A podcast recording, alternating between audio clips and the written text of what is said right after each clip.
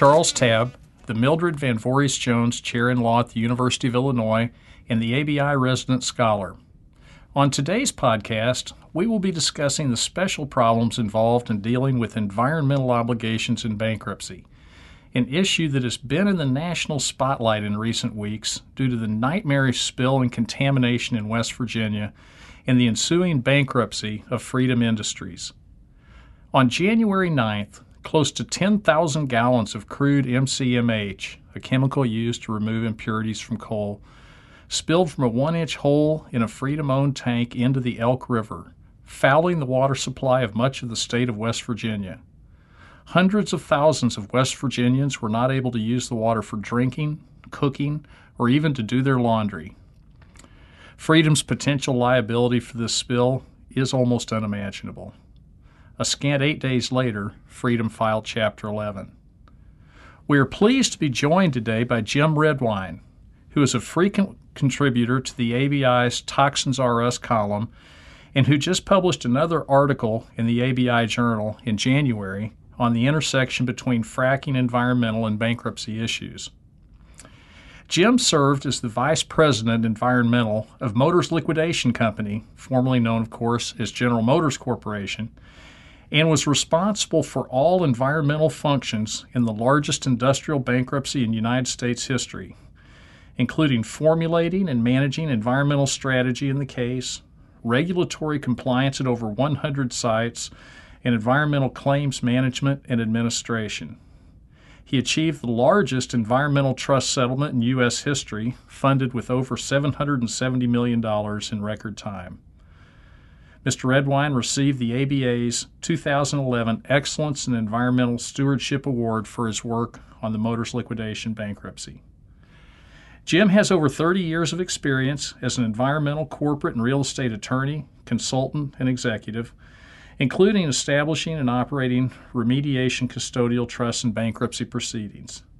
Jim received his Juris Doctor from Vanderbilt University School of Law and his Bachelor of Arts, magna cum laude, from Harvard University. Jim, let's start by looking a little more closely at the already infamous Freedom Industries case. First, what happened? How did such an environmental disaster occur? First off, I want to thank you uh, both, uh, Mr. Tabb uh, and ABI, for the opportunity to uh, discuss the uh, the Freedom Industries and uh, other related um, and recent developments in the environmental bankruptcy uh, intersections. A very fascinating area of the law, uh, one that allows for a great deal of uh, creativity uh, here. Uh, in terms of the Freedom Industries case, um, it's still uh, early in the case, but here's what things have happened based upon these reports as well as filings in the case. On January 9th of 2014, um, sometime around 8:15 in the morning, odor complaints started to be received by local residents. Uh, by mid-morning, uh, local residents noticed a liquor smell. Uh, by 10:30 a.m., uh, there was some uh, notice of a leak from a tank uh, into a secondary containment area. Um, uh, there's a certain amount of uh, uncertainty as to when exactly and by whom the spill was discovered. Uh, but uh, apparently, the local water company and regulatory authorities were apparently notified uh, sometime around noon on the 9th. Uh, the leak appeared, uh, excuse me, occurred from Freedom Industries facility in the so-called Chemical Valley on the Elk River in West Virginia. Uh, it's uh, that facility is located approximately one mile upstream from the West Virginia American Water Company's uh, intake and distribution water distribution center.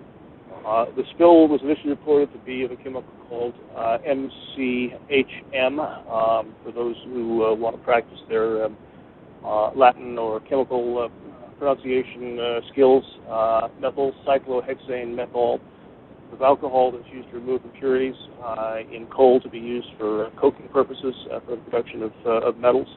Uh, and subsequently, um, quite some time later, a second chemical was apparently determined to be involved in the spill. So not clear exactly how much is spilled. Um, some reports say approximately 700 gallons. Apparently, there was a um, four foot wide stream of this chemical flowing out of the tank into the ground uh, through the uh, uh, joints in the secondary containment facility where it promptly leaked into groundwater into the Elk River. Uh, the water company's systems couldn't remove all the contaminants, uh, and uh, later that same day, Uh, the local residents were advised not to drink, cook, bathe, or wash uh, in the water. Some 300,000 people were apparently affected. 120 of them at least sought uh, medical treatment.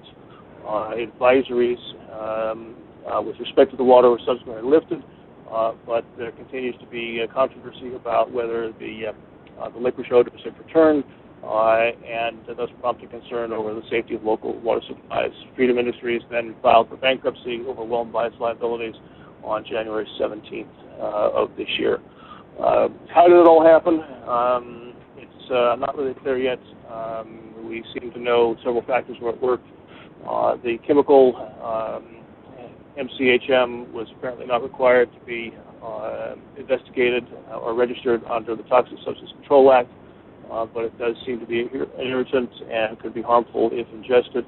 and because the uh, uh, the chemical was uh, was not um, listed as hazardous. The the tank was approximately last inspected by regulators some 20 years ago, and there does seem to have been some recognition prior to the bankruptcy case that the the tank did have issues. there was a a million dollar uh, reserve uh, set aside in the sale documents uh, between Freedom Industries prior and current owners.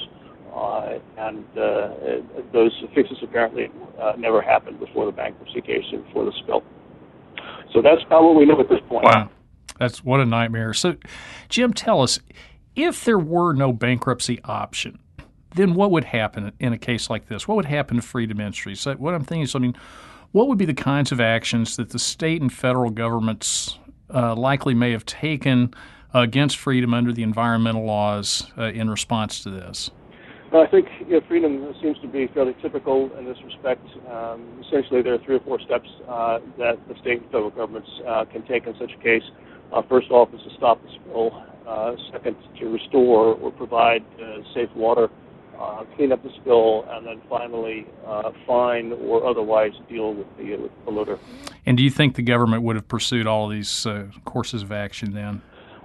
they seem to have gotten to um, at least the first three uh-huh. in this uh, uh, so far. Um, ultimate regulatory uh, sanctions um, were not um, were not started before the before the bankruptcy actually commenced. so there was definitely requirements on imposed on the polluter by order to remove the contaminants from the, the various tanks. Uh, the government itself stepped in uh, and provided uh, safe drinking water. so um, it's um, it's in process, I guess is the best way to say it. Is it likely that anyone uh, potentially would have faced criminal prosecution arising out of this? Uh, it's uh, it's definitely a possibility. Uh, it's always a possibility in a case of this kind. Um, it's a uh, uh, potential defendants in that kind of action could include the debtor itself, its directors, officers, and employees.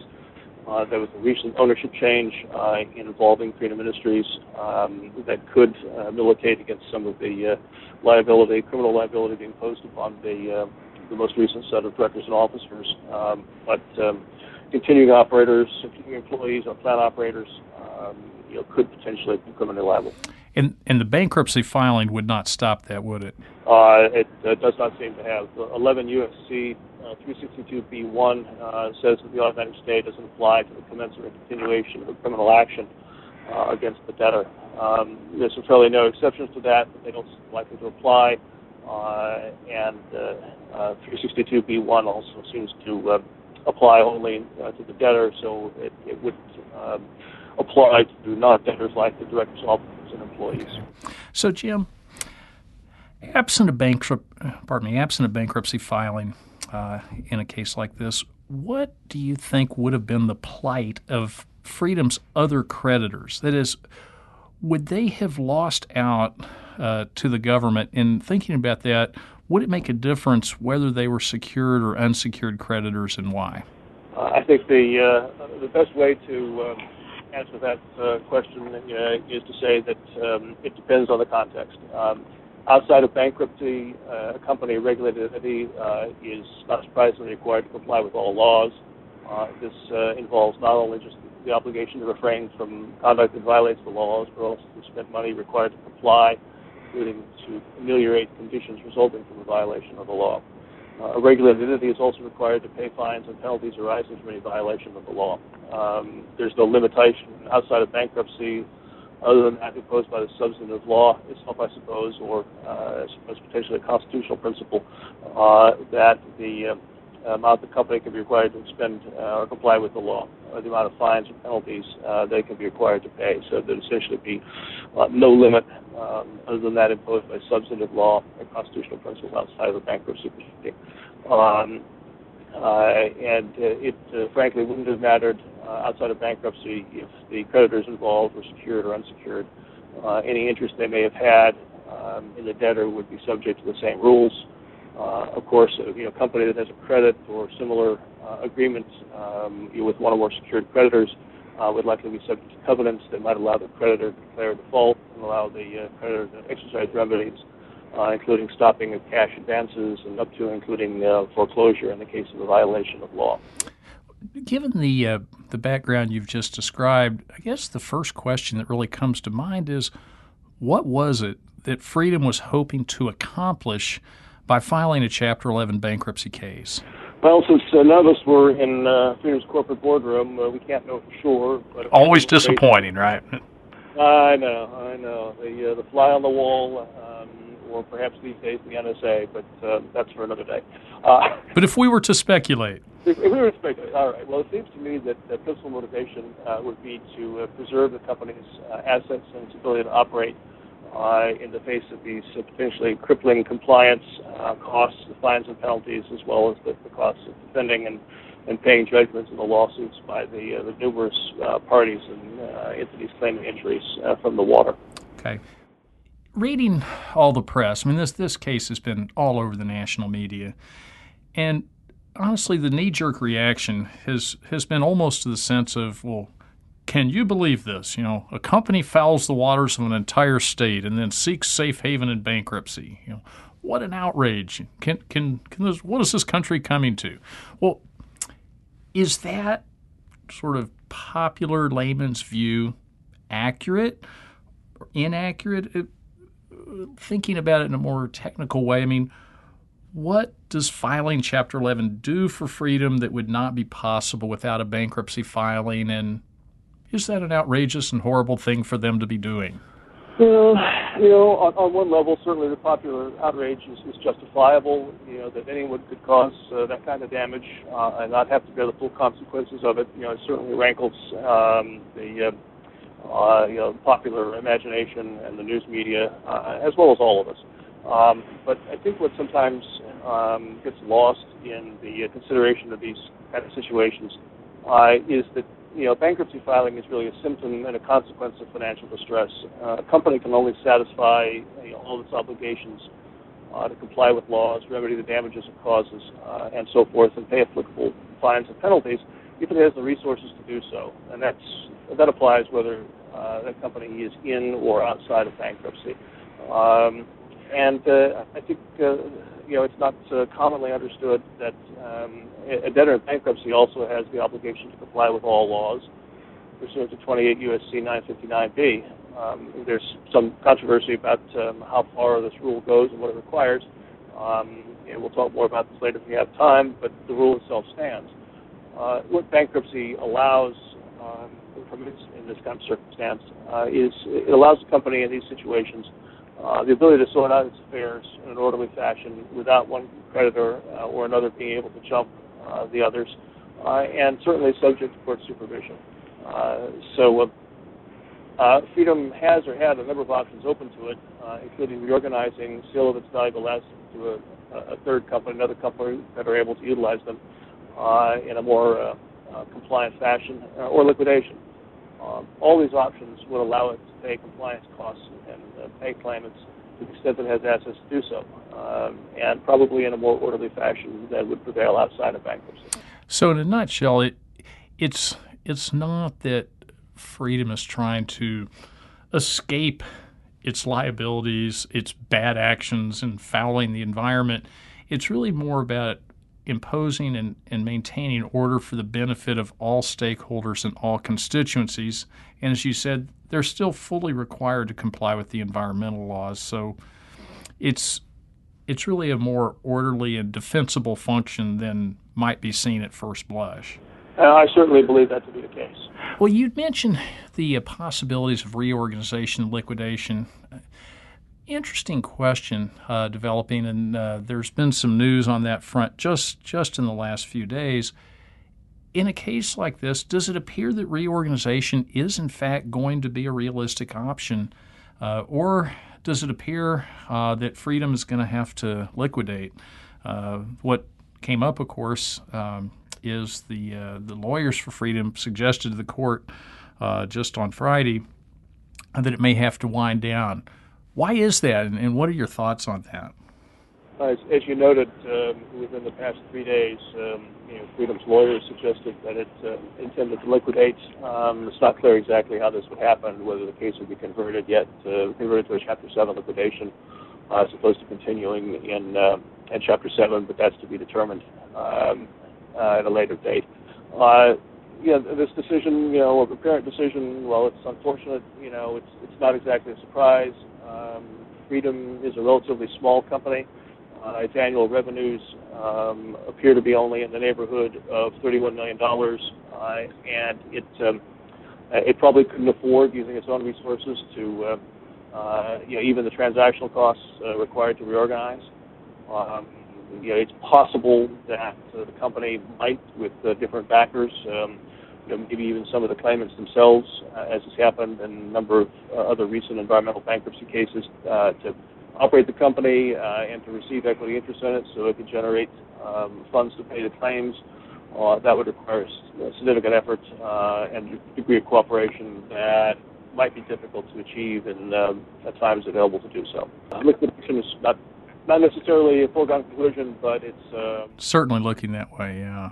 Do Do you think? Uh, what are the possibilities of uh, freedom being sold uh, free and clear of its environmental obligations uh, under a 363 sale? I mean, and if they did a, attempt a 363 sale, I mean, what limitations uh, might might apply?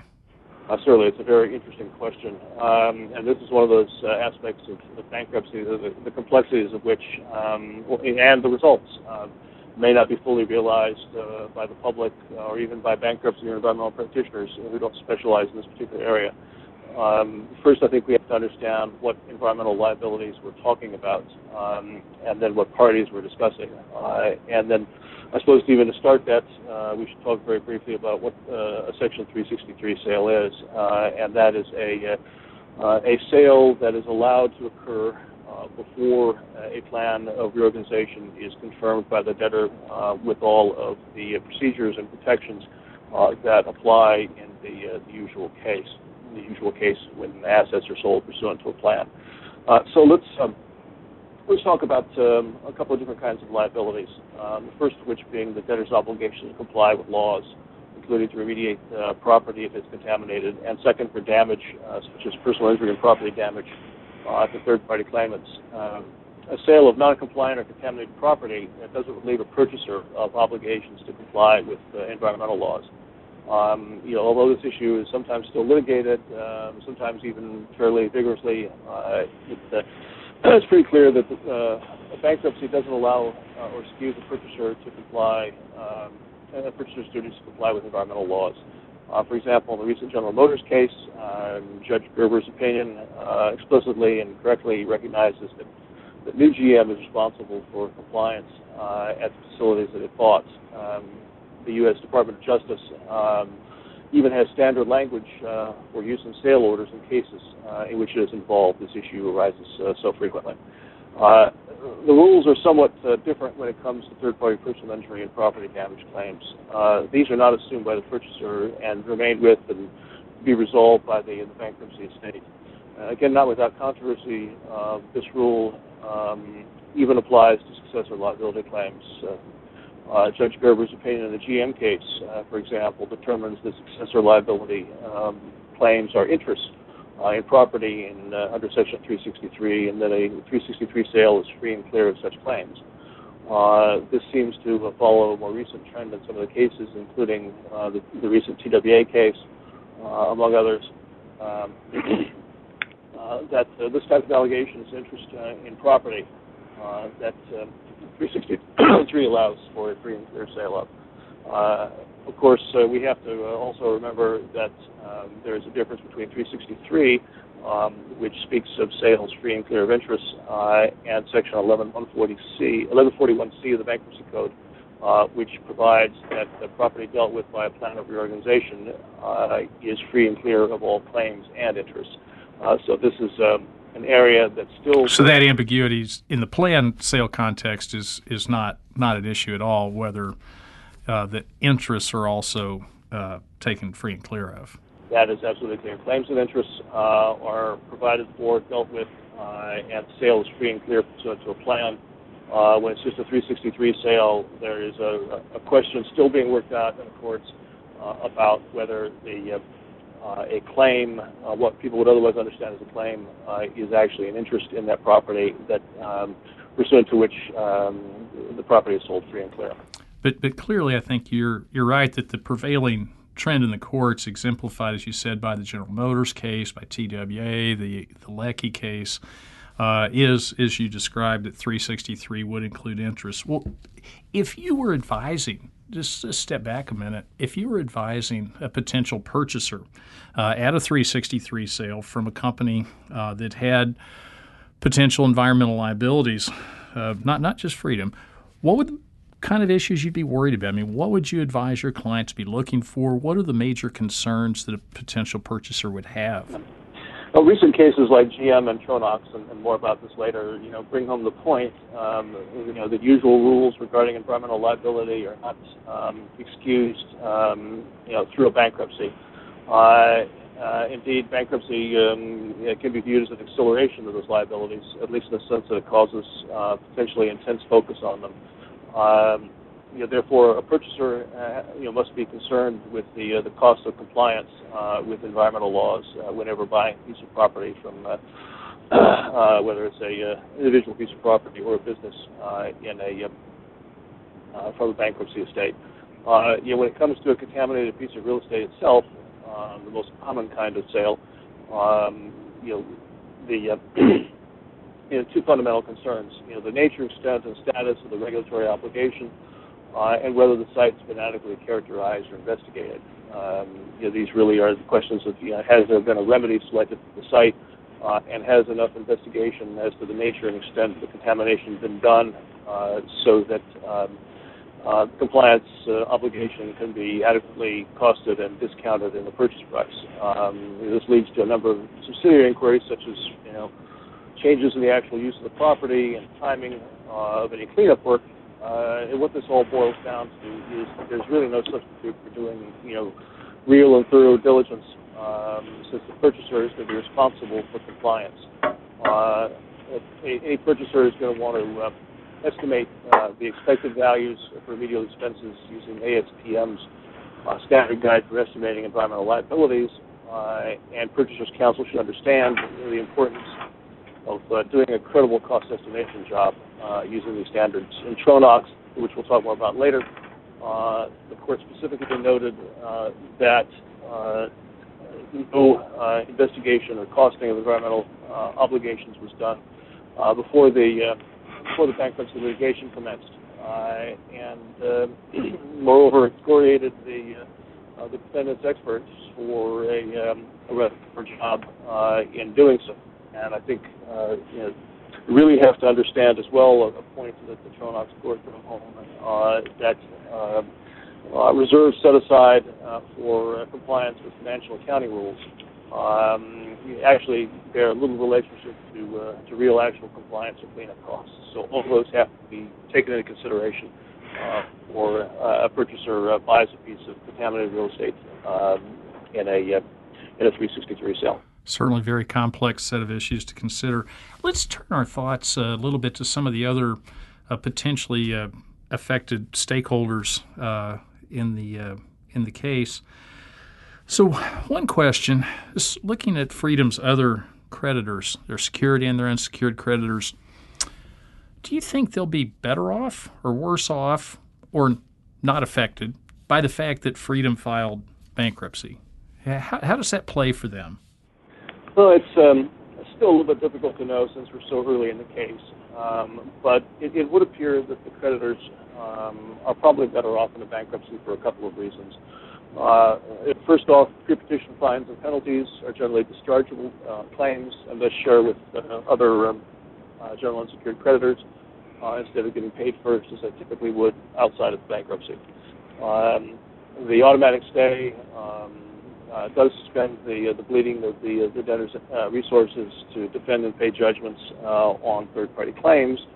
Uh, and claims against the, the, debtor are likely to be resolved uh, more expeditiously and in many cases lower amounts uh, than would prevail outside of bankruptcy. There are obviously in bankruptcy a number of tools that can be used uh, to uh, to adjust claims uh, you know, more quickly, and those can be a real benefit to all parties involved. What about the secured creditors? Are they at risk of losing the, the priority uh, in their collateral, or do you think they're largely safe? What what sort of risk factors are they looking at, Jim? Uh, you know, it seems that uh, freedom secured creditors stand the, the best chance of realizing on their obligations, um, you know, as they would outside bankruptcy, you know, subject to you know, possible uh, claims and remedies in the bankruptcy, including equitable subordination, you know, recharacterization of debt as equity, and um, possible subsequent consolidation. Um, of course, for secured creditors to recover on the positions, the debtor has to have the resources uh, to pay them. Uh, and uh, bankruptcy cases in which uh, secured creditors are uh, fully paid are, are, certainly not uncommon at all. Uh, of course, there are some cases out there uh, that suggest that debtors um, may have to spend substantially all their resources to comply with environmental laws, um, but in the vast bulk of cases, the priorities established outside of the bankruptcy will control, um, uh, or surcharging collateral, which is a, a typical way uh, in which uh, a cash collateral belonging to a secured creditor right. would be reached, um, uh, are pretty rare. Let's let's look the other way and see who else might be liable uh, for cleaning up this spill. And we have prior owners, we have the parent company of Freedom, we have insurers there are a number of possible targets here. Could you sort of walk us through the potential recovery from any of these other parties? And if so, how might Freedom's uh, bankruptcy estate be able to actually recover something from them? Uh, that's a uh, very interesting question, and I'll try to do the uh, uh, subject, pardon expression, justice, a very short um, answer. Uh, but um, know, all those parties potentially subject to liability depending upon their degree, of responsibility uh, or in the case of the insurance companies, uh, the coverage of their policies. Um, the chemicals manufacturer, uh, manufacturer CHM, um, could possibly be subject to um, uh, liability or failure to warn products liability claim as well. Uh, in its bankruptcy filings, uh, Freedom Industries uh, points to a, a pipe uh, running through the property that was um, operated by a third party uh, that um, uh, froze and apparently upwelled during a, a recent uh, hard freeze. And although you do have to wonder at the uh, the integrity of the tank if it could be so easily punctured, um, you know, it appears that Freedom's lawyers may later, later try to claim that the spill was the uh, the fault of third parties or an act of God, uh, which uh, may well be a defense uh, under uh, the Clean Water Act and other applicable statutes. Um, the water company itself uh, West Virginia American Water Company uh, could be brought in as a defendant. What would be the basis of their liability? Uh, it would be the uh, uh, supplying of the uh, the actual contaminated water, actual contaminated water through its pipes. Um, you have to wonder whether the West Virginia Department of Environmental Protection could have some liability here, although that seems to be a stretch. Prior owners could be subject to, to liability for failing to maintain a facility in accordance with regulatory standards uh, Freedom's parent company, uh, and potentially uh, directors, officers, and employees might be liable if the case be made under traditional state um, law of veil piercing or alter ego theories, uh, or under the Supreme Court's uh, best decision. Um, insurers could potentially be responsible if uh, so-called absolute pollution exclusions and their policies don't bar coverage. and of course, all this is overlaid by jurisdictional considerations arising from the Supreme Court's recent decision in Stern versus Marshall, which we'll right. talk more about later. Right. Uh, so whether this happens in the district court um, or whether it happens um, uh, through withdrawal of reference or otherwise uh, or in some other forum, uh, in actions brought by the debtor or by third parties uh, is um, still up in the air. Well, that's really interesting, Jim. And as you're talking about all of the different possible targets and ways that may brought in, may be brought in, I uh, made me think of you know Harry Truman, who famously pointed out that the buck stopped with him. Well, that makes me think. Okay, a case like Freedom Industries, someone has to pay for this mess. Someone has to pay to clean up. I mean, obviously, we're not just going to leave the water fouled. So, where will the buck stop? I mean, given this bankruptcy filing, who do you think is most likely to ultimately bear the burden of cleaning up and paying for this nightmare? Uh, well, you certainly do know how to ask difficult questions. That's my job. That's right. Uh, the, the, joys of the law school professorship. Um, and, uh, you know, it's, uh, that's a tough one to answer, it really is. Uh, it depends upon the nature and the amount of damages uh, involved. Um, unfortunately, the, the ultimate uh, buck may stop with the taxpayers for the remedial costs.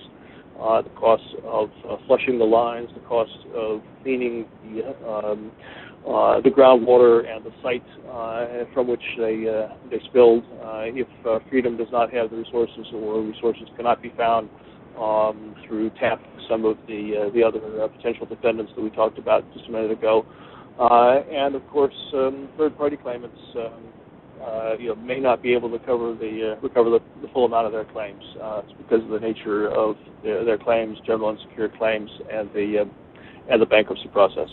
And Jim, I think it's is probably worth pointing out that the what you're just describing that this might end up being borne by the taxpayer really has nothing to do with the bankruptcy function. There's nothing about the bankruptcy laws that's causing this to happen, which I think is sort of lurking in the national outrage over this. It's a function of limited liability. It's a function of economic reality that debtors have limited assets. And when those assets are gone, they're gone, no matter how horrible the uh, mess that they've created or the damages they've caused. And, and so it's a very sad thing, but it, it's something we have to realize.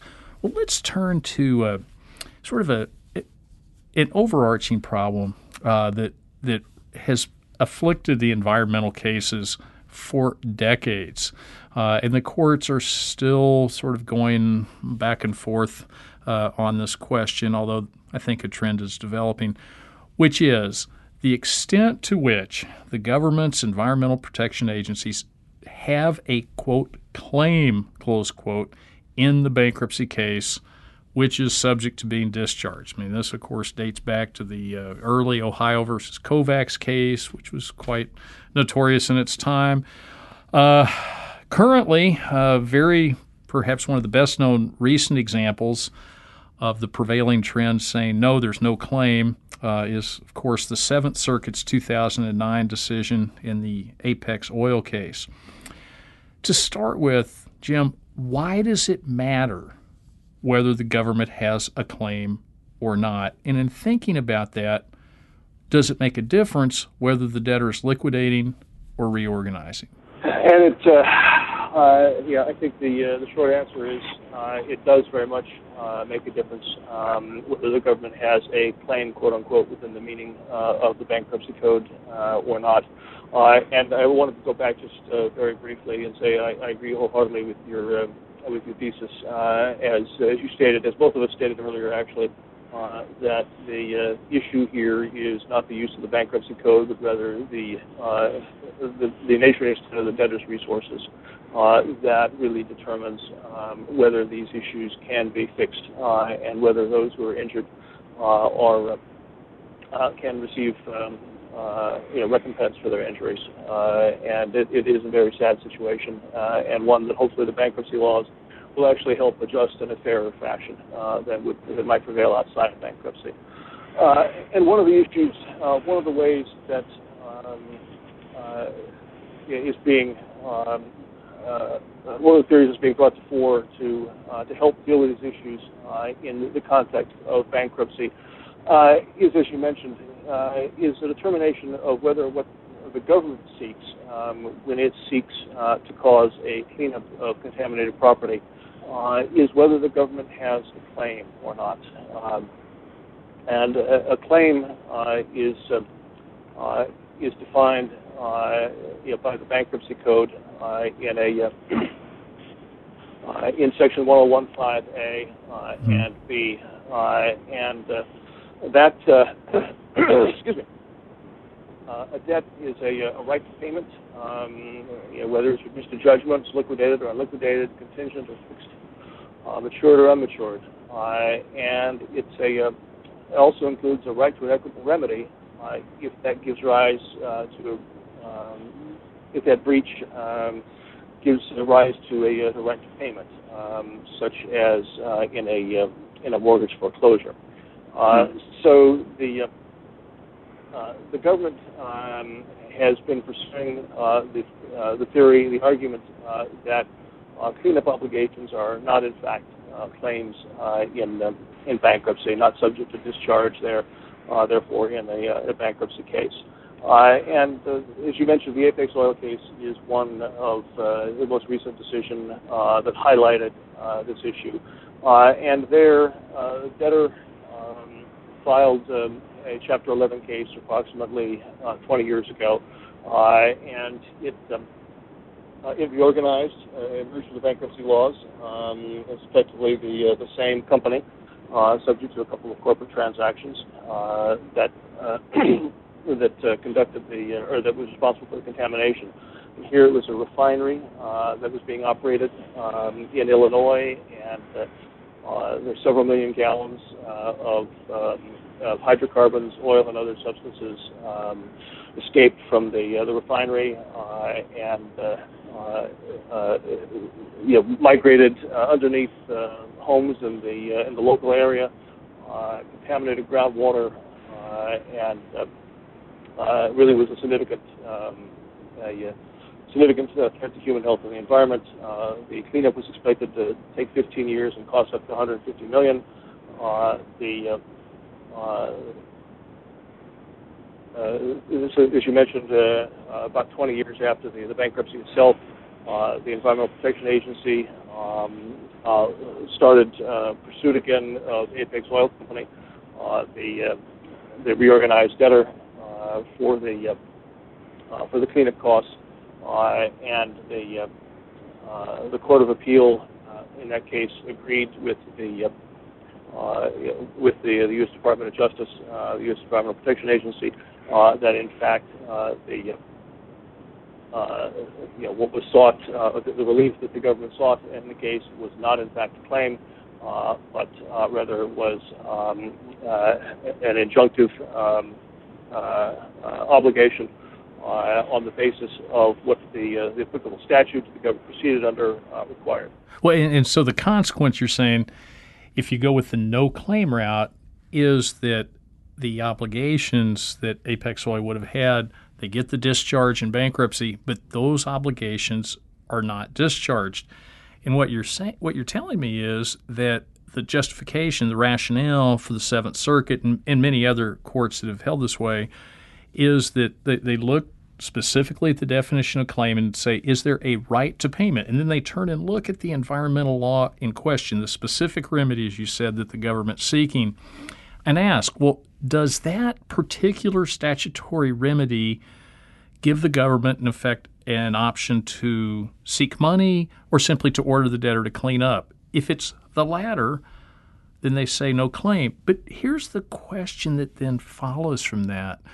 It seems that the government perhaps can essentially pick and choose which statutory remedy they want to pull out of the hat which will then dictate whether they do or do not have a bankruptcy claim, which sort of sounds like the government's given the uh, you know heads I win, tails you lose uh, option, just depending on the circumstances. If they want to collect out of the bankruptcy distribution, then they have to pick something that gives them a claim, because only if you have a claim are you entitled to get paid in the bankruptcy. But if you want to do like an Apex Oil and come in 20 years later and say, hey, Apex Oil, you guys go clean up. Then they can select a non payment sort of environmental remedy and simply direct the cleanup. Is, is that a, Does that appear to be the way this is working out? Well, there is certainly uh, an element of that uh, in this uh, this entire process. Uh, and uh, you know, there's a, as you mentioned, there's a huge difference in results. Uh, if it's a claim, it's paid in, uh, bankruptcy dollars if they exist. If it's not a claim, then the remediation is done. It's a dollar for dollar obligation. And yeah, I guess it's, I think we have to, to know, really look at this uh, in terms of um, you know what parties thought they were doing uh, and uh, what the statutes um, uh, say in these circumstances. And certainly, you know, I think it could be argued that the, probably a, a, party's commercial expectation uh, some 20 years ago uh, when it chose between, um, you know, when it chose its course in bankruptcy, whether to reorganize, whether to liquidate, whether to do a 363 sale, was probably um, you'd probably find what happened here uh, a bit surprising. Mm-hmm. It is important to review the the facts of Apex Oil. Uh, Apex Oil addresses the question of responsibility to clean up a huge plume of petroleum contamination migrating from an oil refinery. Cleanup of the plume was expected to take 15 years and cost 150 million dollars simplify a complicated set of corporate transactions, the refinery was constructed in 1940 and sold in 1967 to Apex Oil. In 1987, Apex filed for Chapter 11 bankruptcy protection and sold the, the refinery to a third party after getting bankruptcy court approval. Apex reorganized and emerged from bankruptcy without owning the refinery any longer.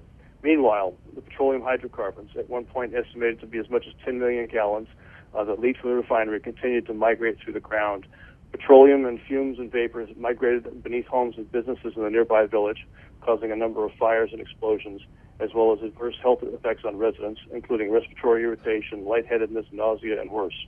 Uh, other potentially responsible parties performed certain environmental response uh, cleanup actions at the site, uh, but Apex refused, claiming a lack of responsibility based upon its prior bankruptcy.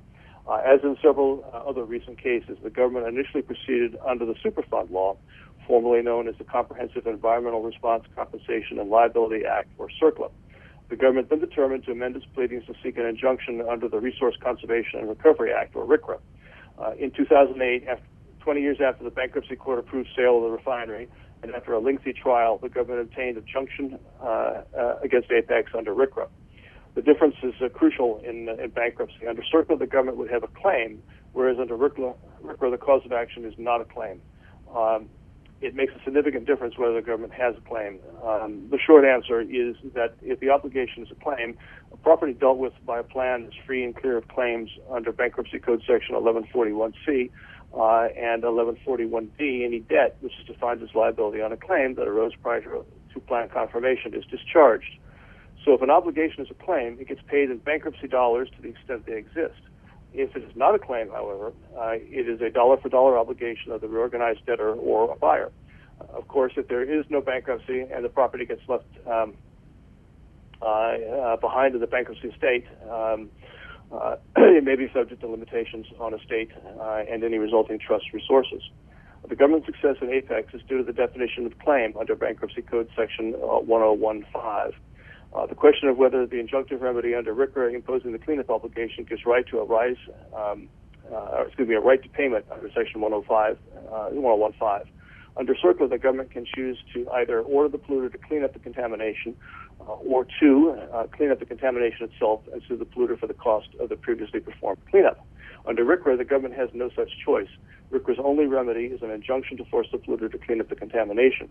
Therefore, the government, by careful selection of its remedy and careful pleading, can effectively um, itself determine whether the cleanup obligation uh, is or isn't a claim, and thus whether it survives a bankruptcy.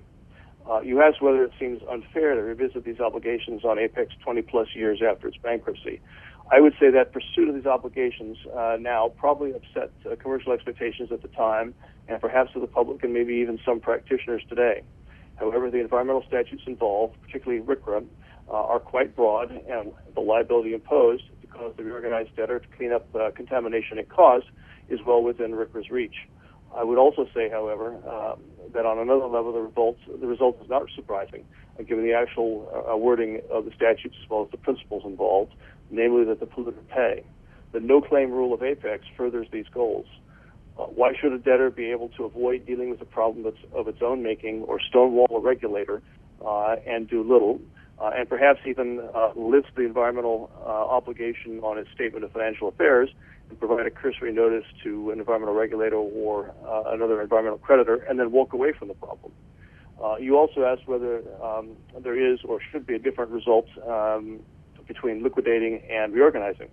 Uh, the defendant in Apex made this point. If it had only known, it would have liquidated rather than reorganized. Uh, such a liquidation strategy may be the preferred methodology in big cases going forward as opposed to reorganization. this is tempered by a couple of other considerations. If the property is valuable, the debtor and his creditors will want it sold, net of any discount for environmental liabilities assumed, and the buyer will inherit the compliance obligation. If the property is bad real estate or underwater because of environmental liabilities, the property could be left behind in the bankruptcy estate and possibly a resulting trust, subject to any limits on resources that may prevail in that entity.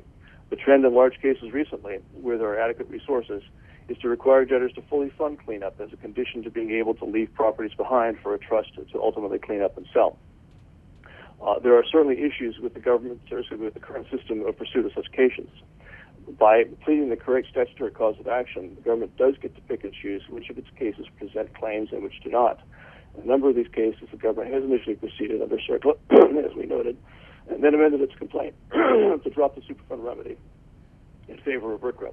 This does tend to violate standard understanding, understandings of what environmental statutes apply to what uh, kinds of sites. Um, with RCRA applying to sites uh, with ongoing permitted op- operations and CERCLA to abandoned or formerly owned sites, uh, but not to the actual wording or reach of the statutes themselves. uh, to me, the implications are even broader. The non-claim strategy could threaten the fresh start objectives of the bankruptcy code by failing to take into account traditional distinctions of whether the debtor obligation arises pre-petition or post-confirmation. Uh, this would also, of course, upset the priority rules that usually apply in bankruptcy. To give but one example, uh, it seems that a neighboring property owner or prior owner in whose favor uh, a contractual indemnity runs, uh, who would have a dischargeable claim, uh, could bring a RCRA citizen suit, uh, thereby getting more than would otherwise be entitled. Of course, such a result and the current non-claim strategy does maintain the polluter pays principle of environmental laws in this age of limited government resources. Uh, the wisdom of the strategy clearly depends upon your perspective. Well, you know, Jim, I think it's interesting. One of the one of the problems I think that's lurking uh, right beneath the surface here uh, is that neither the bankruptcy laws nor the environmental laws, with regard to this specific issue, were really drafted specifically with the other one in mind. Certainly, there's some provisions in the bankruptcy law that were, you look at the legislative history, avowedly took into account the environmental statutes. But we we do have, as you said, the environmental policies of you know making the the responsible party pay, but we also have the bankruptcy issues of fairly and equitably distributing loss amongst a bunch of innocent parties, and it, it perhaps might be worth Congress thinking through a unified strategy for how to deal with this. Well, let's turn to. Uh, a, another sort of problem that's come up, uh, and it's highlighted by the Tronox uh, case. Very interesting set of facts in that case. It, what perhaps might have happened if one were inclined, perhaps, to lean more toward the cynical side of the street, is that Kerr-McGee uh, spun off a big chunk of what they may have seen as its sort of looming environmental nightmares uh, into this new company called Tronox. Tronox, then, not long thereafter, goes into bankruptcy, has now exited Chapter 11, and its plan, essentially, is to create a litigation trust that's suing Kerr-McGee for having done this.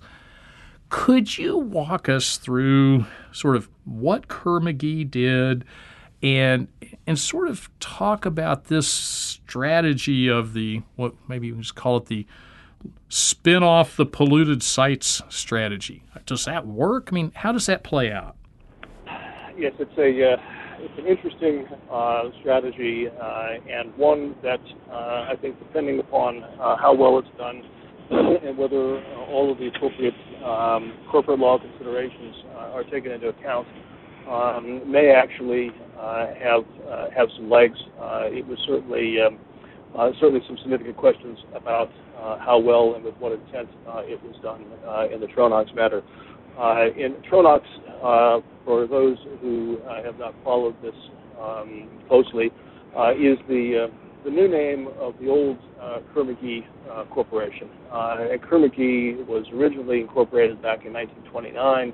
Uh, it started out uh, in the oil and gas exploration business, then got into refining, um, retail gas station operations, uh, and from there um, into uranium mining and milling, wood treating plants, um, uh, the manufacture of rocket fuel, uh, the manufacture of um, radioactive elements, uh, and then uh, to paint dyes, um, titanium dioxides. by the mid the mid 2000s, um, it became pretty clear that um, you know, these other businesses uh, were not profitable, and Kerr-McGee uh, had terminated all of these uh, businesses except for the, the oil and gas exploration and the titanium dioxide business. and the result of this legacy of you know 75, 80 years of operations of um, such um, heavy industries uh, was significant. Uh, it was uh, responsible for, has been alleged to be responsible for some 2,700 environmental sites in 47 states, including a number of Superfund sites.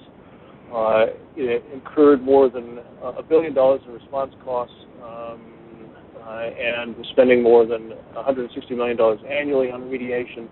They had a staff of 40 dedicated to that kind of remediation, uh, and uh, it was also uh, faced with significant third-party uh, tort claims uh, from the creosote uh, wood treating business uh, over the course of time, uh, and uh, you know all of this uh, really resulted in uh, uh, in Kerr-McGee um, not being uh, an appropriate uh, acquisition target. Uh, one of the of its acquisition um, partners, or merger partners, rejected that um, the potential for a merger um, on the grounds that it had a thousand plus sites. The annual cost um, actually ate up its free cash flow and billions more in in sites uh, and possibly 30 years of facilities. So apparently, what uh, Kerr-McGee did uh, was formulate a a scheme to spin off uh, the uh, the profitable uh, E&P, the oil and gas exploration and production assets, into a, separate company, and to and to simplify here, to force old Kerr-McGee, renamed Tronox, right. Uh, to assume all of the environmental uh, and a number of employment-related liabilities uh, of the of the business, so that the uh, of all the businesses uh, of the, the uh, leaving the the new E&P company with only the responsibility for current operations. so a, a significant um, shift of responsibilities from uh, even the businesses and the corporations originally responsible for them onto old Kerr-McGee. Uh, and uh, this was um, uh, this was done, uh, and uh, very shortly after this was completed, um, there was an, an, IPO, an initial public offering of Tronox stock, and this was controlled by the Uh, the new uh, the new company uh, leaving the leaving Tronox itself with um, relatively paltry resources to uh, to deal with the issues. Um, the uh, not uh, very long after, a couple of years, uh, approximately three years after the spinoff of Kerr-McGee, it filed Chapter 11, and the a very shortly thereafter, uh, complaint uh, was filed um, not just by uh, the, the Tronox, the old Kerr-McGee, but also by the, the U.S. Department of Justice, mm-hmm. um, claiming that uh, the uh, the transactions were actually a series of fraudulent uh, transfers under under state law, and after um, a, a, lengthy motion practice as well as a, a trial, 30, 35 days almost uh, of trial, uh, the court found that in fact uh, fraudulent transfers were involved, both actual um, fraudulent transfers um, uh, in the sense that uh, the uh, the transactions or the series of transactions uh, were part of a scheme uh, to hinder or delay creditors, uh, and further found constructive fraudulent transfers um, on the grounds that the the transactions were ones that left the the debtor with unreasonably small capital and the inability to service its debts as they became due. Uh, at the end of the day, Kerr-McGee, uh, or Tronox, I should say, um, uh, was found to have uh, assets of uh, 1.2 billion uh, and liabilities of of 2.1 billion. So underwater to the tune of almost 850 million dollars. Um, very um, it seems like a shocking result in uh, in this kind of a kind of a case. So, Jim, what what's the uh, given the fraudulent transfer mean, what's the remedy? I mean, how, uh, two questions. What's the remedy that can happen? But then, secondly, you had said perhaps a company could structure a spinoff strategy like this to work. So, after you talk about the potential liability uh, for having effected this fraudulent transfer, could you then maybe opine about how a company could set it up and escape a fraudulent transfer finding? Uh, certainly, I do my best. Um, you know, when it comes to you know the remedies under uh, this kind of circumstance, um, you know, rescission uh, is uh, is always a possibility. Uh, in this case, um, more likely uh, remedy would be a damage remedy, and this is one actually where the the court in Tronox um, was unable to resolve the issue without further briefing from the parties a very wide range of potential um, uh, verdicts, uh, excuse me, potential um, uh, ranges of damages, uh, and are determined to consider the the matter further. as to you know how can you ever successfully spin off environmental liabilities so that they don't form the subject to fraudulent conveyance attack? Uh, and I think the answer is yes. And it obviously uh, is um, something that uh, needs to be done uh, appropriately uh, under the circumstances. Uh, and I think the for practitioners who want a you know a primer on on how it can be done appropriately, I think one case that um, the you may want to look to is the Lippe versus Bairnco case of a few years back. Uh, and this is one uh, in which the uh, the debtor, um, I should say the um, the defendant in this case that was subject to to attack um, had actually um, successfully restructured itself, and it the fraudulent attack, fraudulent conveyance attacks failed. Um, because uh, first off, there was no evidence uh, that um, you know fair and substantial value um, for the assets uh, wasn't realized, uh, and uh, there was no uh, intent uh, to uh, uh, to hinder or delay or defraud proved, uh, and uh, uh, the uh, the defendant in that case uh, was actually one that uh, sought and received um, uh, appropriate um, uh, and uh, uh, appropriate valuations so that the value that it left behind, this is the key here, the value that it left behind to service the, the potential environmental liabilities, in this case asbestos liabilities, was appropriate in light of the potential size of those liabilities. so is that um, uh, you know that is a, that's outside the, the bankruptcy context uh, you know, in the uh, in the bankruptcy context itself, uh, you know, there's uh, there's obvious there's one obvious way uh, to value the assets uh, that uh, are being sold uh, out of a case, uh, and uh, you know, presumes that the uh, uh, the assets that are uh, you know, uncontaminated or less contaminated uh, would be sold out of a bankruptcy case, um, out of a debtor's estate uh, to a uh, uh, to a purchaser. Um, and that's to to receive uh, fair value for those uh, for those assets, uh, and that um, uh, can uh, most definitely be done um, by means of a, a, properly conducted 363 sale, uh, in which um, appropriate bidding procedures uh, are um, uh, you know are put in place and appropriate and sufficient advertising um, and notification um, solicitation of, of bids is received. that will establish the the market value of the the assets involved. Uh, so it, it is possible, uh, if done appropriately, but has to be done um, uh, with the um, with view in mind to um, providing sufficient assets to service the uh, potential liabilities remaining uh, with the debtor. That's that's very interesting, Jim. I appreciate that that analysis. One one thing you mentioned earlier, and just a, a couple thoughts left in our time.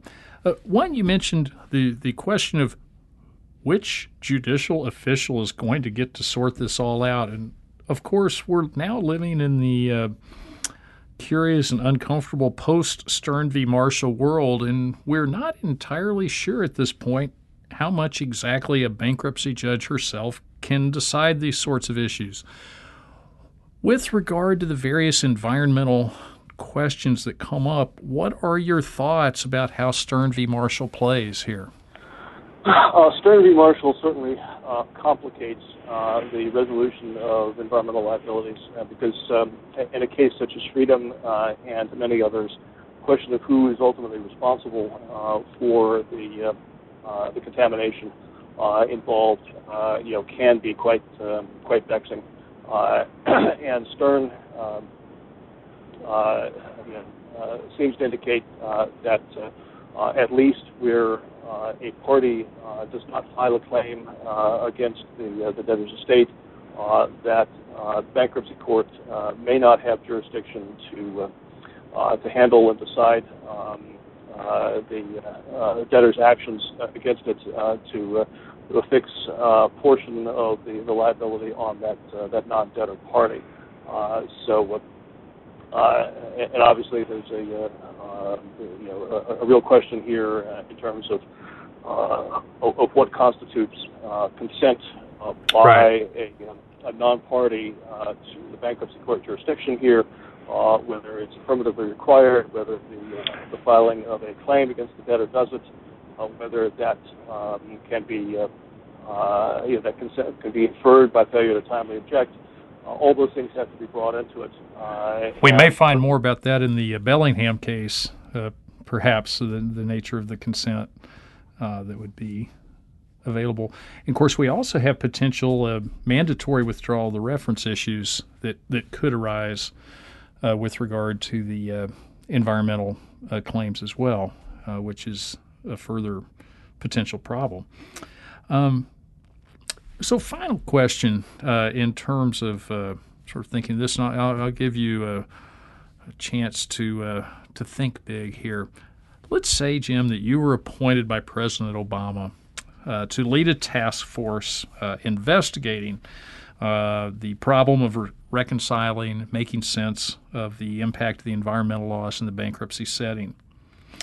If, if you had that uh, daunting uh, task, what would be the most important advice and recommendations you think you would make. I'm, I'm, of course, making you say this without having had the opportunity to actually engage in that study, but having been involved in uh, for for several decades uh, in sorting out environmental problems, I think you're better qualified than just about anyone to opine uh, on those questions. So, what do you think?